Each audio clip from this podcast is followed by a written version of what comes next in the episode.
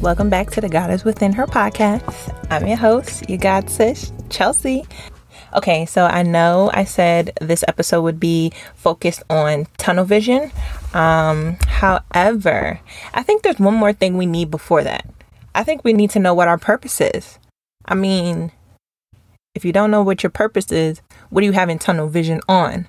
Of course, we want to have tunnel vision on God, but what is God telling you the will for your life is. And that's what your tunnel vision should be on. Number one, it really starts with knowing your identity in Christ.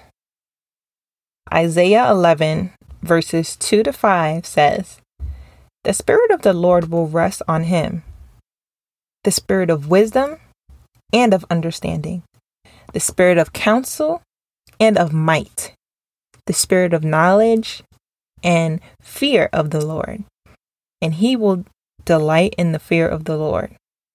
He will not judge by what he sees in his eyes or decide by what he hears with his ears, but by righteousness. He will judge the needy with justice, that he will give decisions for the poor of the earth. He will strike the earth with the rod of his mouth, with the breath of his lips, and he will slay the wicked. Righteousness will be his belt and faithfulness the sash around his waist. So just know who God called you to be. God has called you to make a difference. God has called you to have the spirit of wisdom, to have the spirit of counsel, to have the spirit of knowledge. And in this scripture, it talks about the fear of God. So I just want to touch on this for a second because it took me a while to understand what it meant by the fear of God. And the fear of God means whole surrender. That you just, it's just the same fear as like we come up innately when with our parents. Whew, and this is like something that you have to unlearn um, in your adult years that disappointing your parents by choosing to stick by what your spirit and what your soul is telling you to do is okay.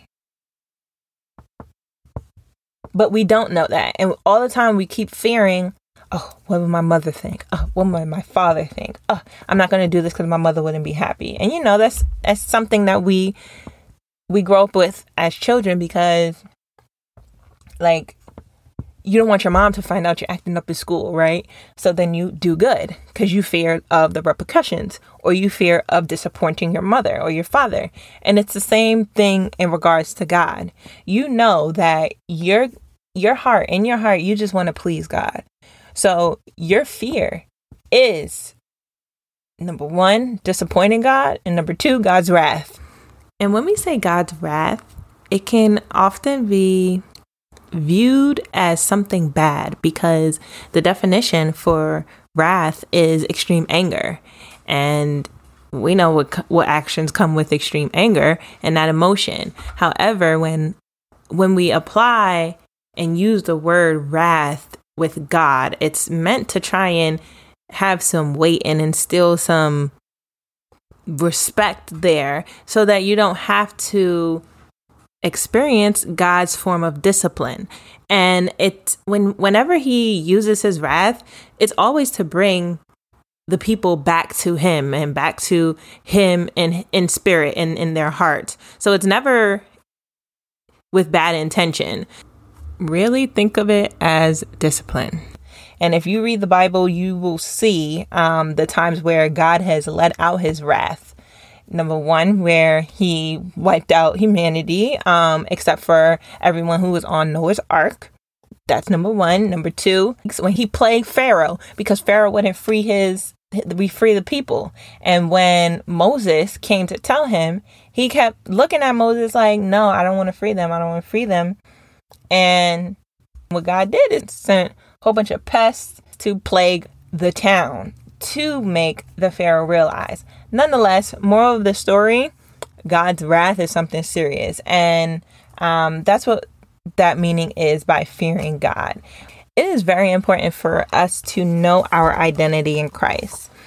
There's a Bible study that I did. Um, and this book is called The Armor of God by Priscilla Shirer. Um, she is the same actor that was in the movie War Room that I mentioned in one of my previous episodes. And she's also a phenomenal minister. And she has created this book and this Bible study to really study the armor of God. That's something that I'll go into at a later time. However, in the back of this book, she talks about the inheritance and your identity in Christ.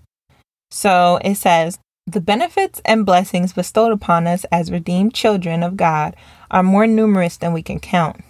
But the following list, taken directly from Scripture, is surely an impressive sampling. I don't recall where I came across this particular list or who gave it to me. It's just been in my study for years. I just know and I love it. And I share it with you, hoping it will give you great confidence and encouragement in Christ. I'm going to share a few with you. It says, I am a child of God. John 1 12. I have peace with God. Romans 5 1. The Holy Spirit lives within me. 1 Corinthians 3:16. I have access to God's wisdom.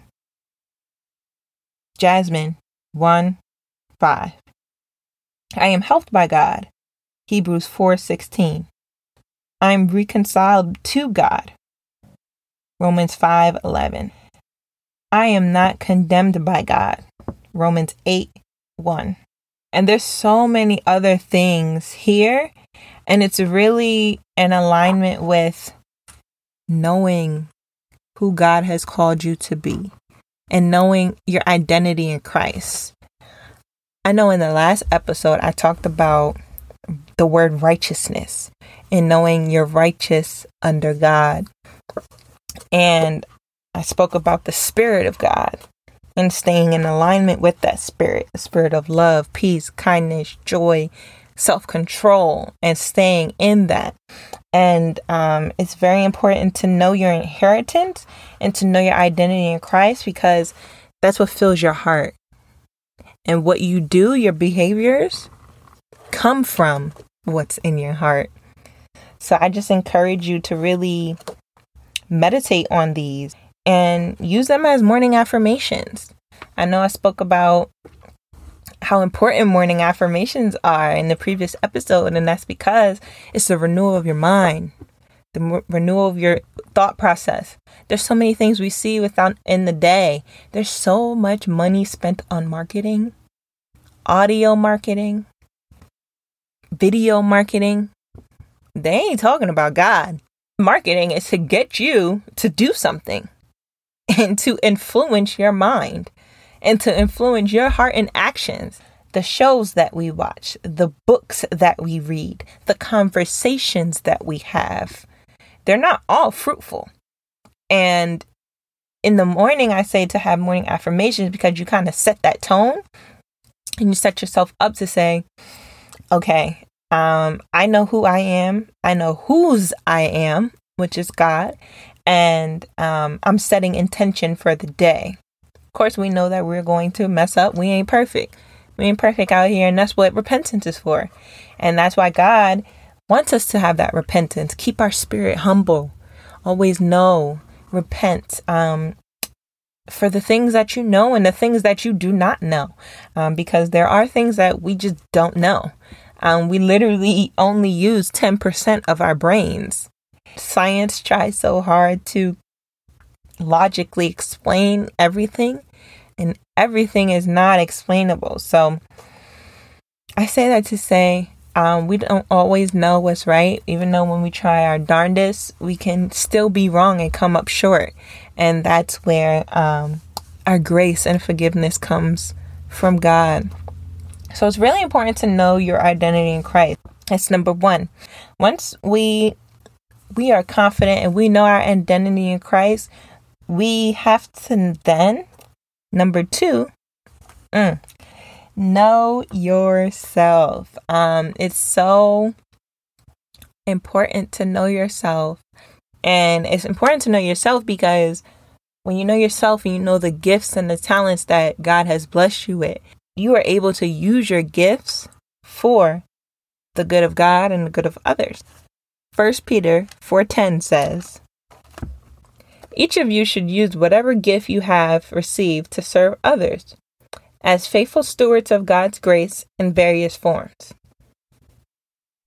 Bam, exactly what it said. You should use your gift that you've received from God, boom, that you were born with, to serve others as faithful stewards of God's grace in various forms. There's going to be various forms, various ways that you can serve God and that God will tap you right on the shoulder and ask you to serve Him. And it's going to be up to you to say yes. Um, there's a sermon that I, I listened to by Pastor Todd, and it's called Marked.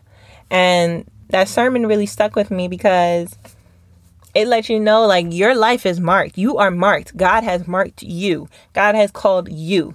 God knew you before you were born in your mother's womb. He knew that you were going to be one of His. He knew when you were going to say no, and He knew when you were going to say yes. He's just waiting on you to say yes.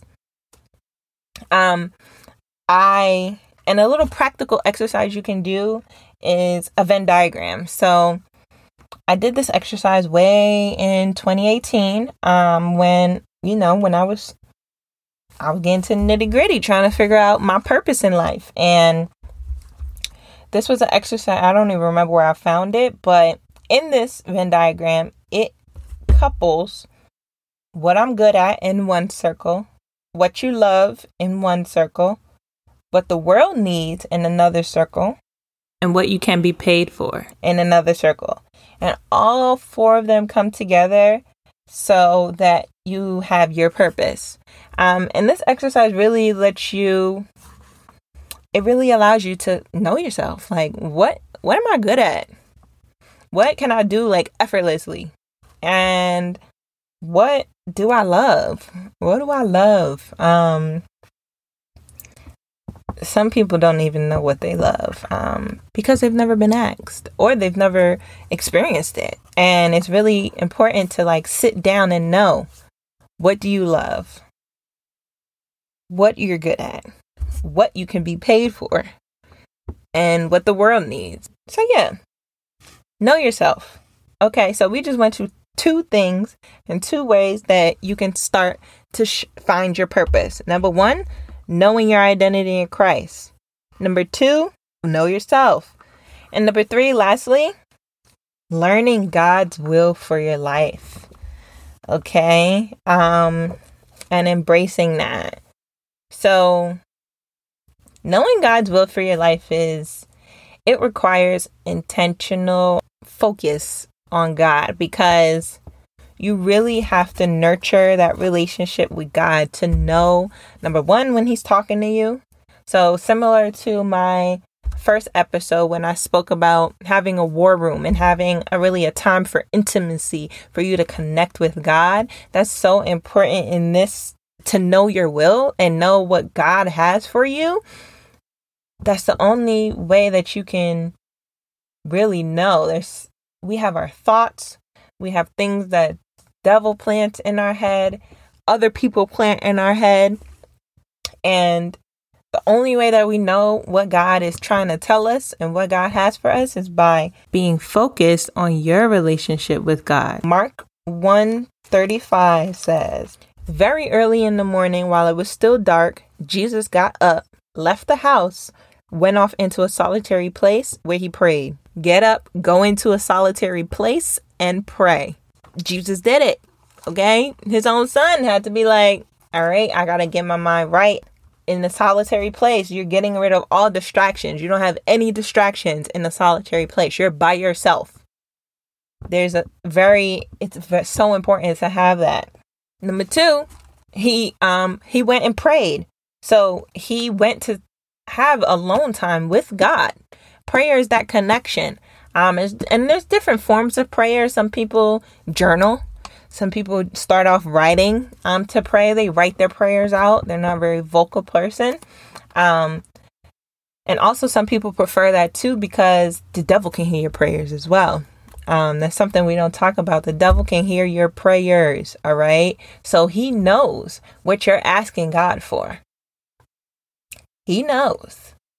Um, and he's so calculated that he's going to use every single thing he can to get you down and to get you off of your will and get you off of that path and on a path to destruction and on a path to confusion and chaos and survival. But God wants you on the path to purpose and peace. And um, so some people pray, they write, some people pray out loud, some people pray in their heads, um, so in your mind. I've had seasons of all three. Um, currently, right now, my most primary form of prayer is number one in my head and number two writing um, writing really helps me to gather my thoughts get my thoughts down on the paper um, and so i know when i'm praying what i'm asking for and what what I'm really like, God, I'm really confused on this. I really need you on this. This is weighing heavy on my heart. God, take this anxiety from XYZ situation to just clear my spirit, Lord.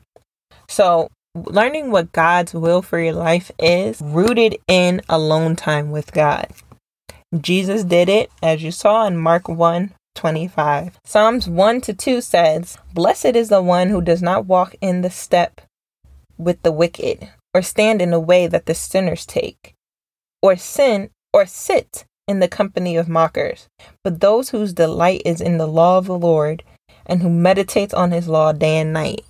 So, meditating on your affirmations, your scriptures, your prayers day and night to renew your spirit, renew your mind, and keep yourself close to God. A promise that you can hold on and expect from him and from what he tells you the will of your life is is Ephesians 3:20 now to him who is able to do immeasurably more than we ask or imagine according to his power that works within us and i think there are other translations that will say god will do exceedingly and abundantly above all that we can ask or think exceedingly and abundantly.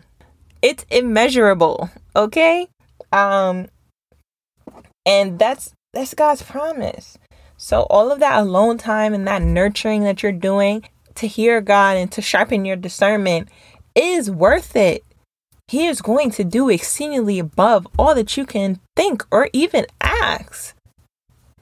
That that that prayer that connects us Prayers go up, blessings come down. That's a connection. You're opening heavenly realms when you do that. So, yeah, number one, know your identity in Christ. Once you know it, keep those affirmations so that you can remind yourself until it's muscle memory. Number two, know yourself. And number three, learn God's will for your life nurture that relationship. There's a movie that I watched um, before, and it's called The Overcomer. I don't know where you can find it. I'll do some digging and maybe I can link it. But The Overcomer, what stuck with me in that movie is because once this little girl found out she was saved within God, she was confident. Her confidence shot out the roof she went to everybody like, oh, I'm saved by God. Oh, I know who I am. I know whose I am. She was so confident. And I was just like, oh, I need faith like her. I need it like her so that I will not waver. I will not shake. I will not fall.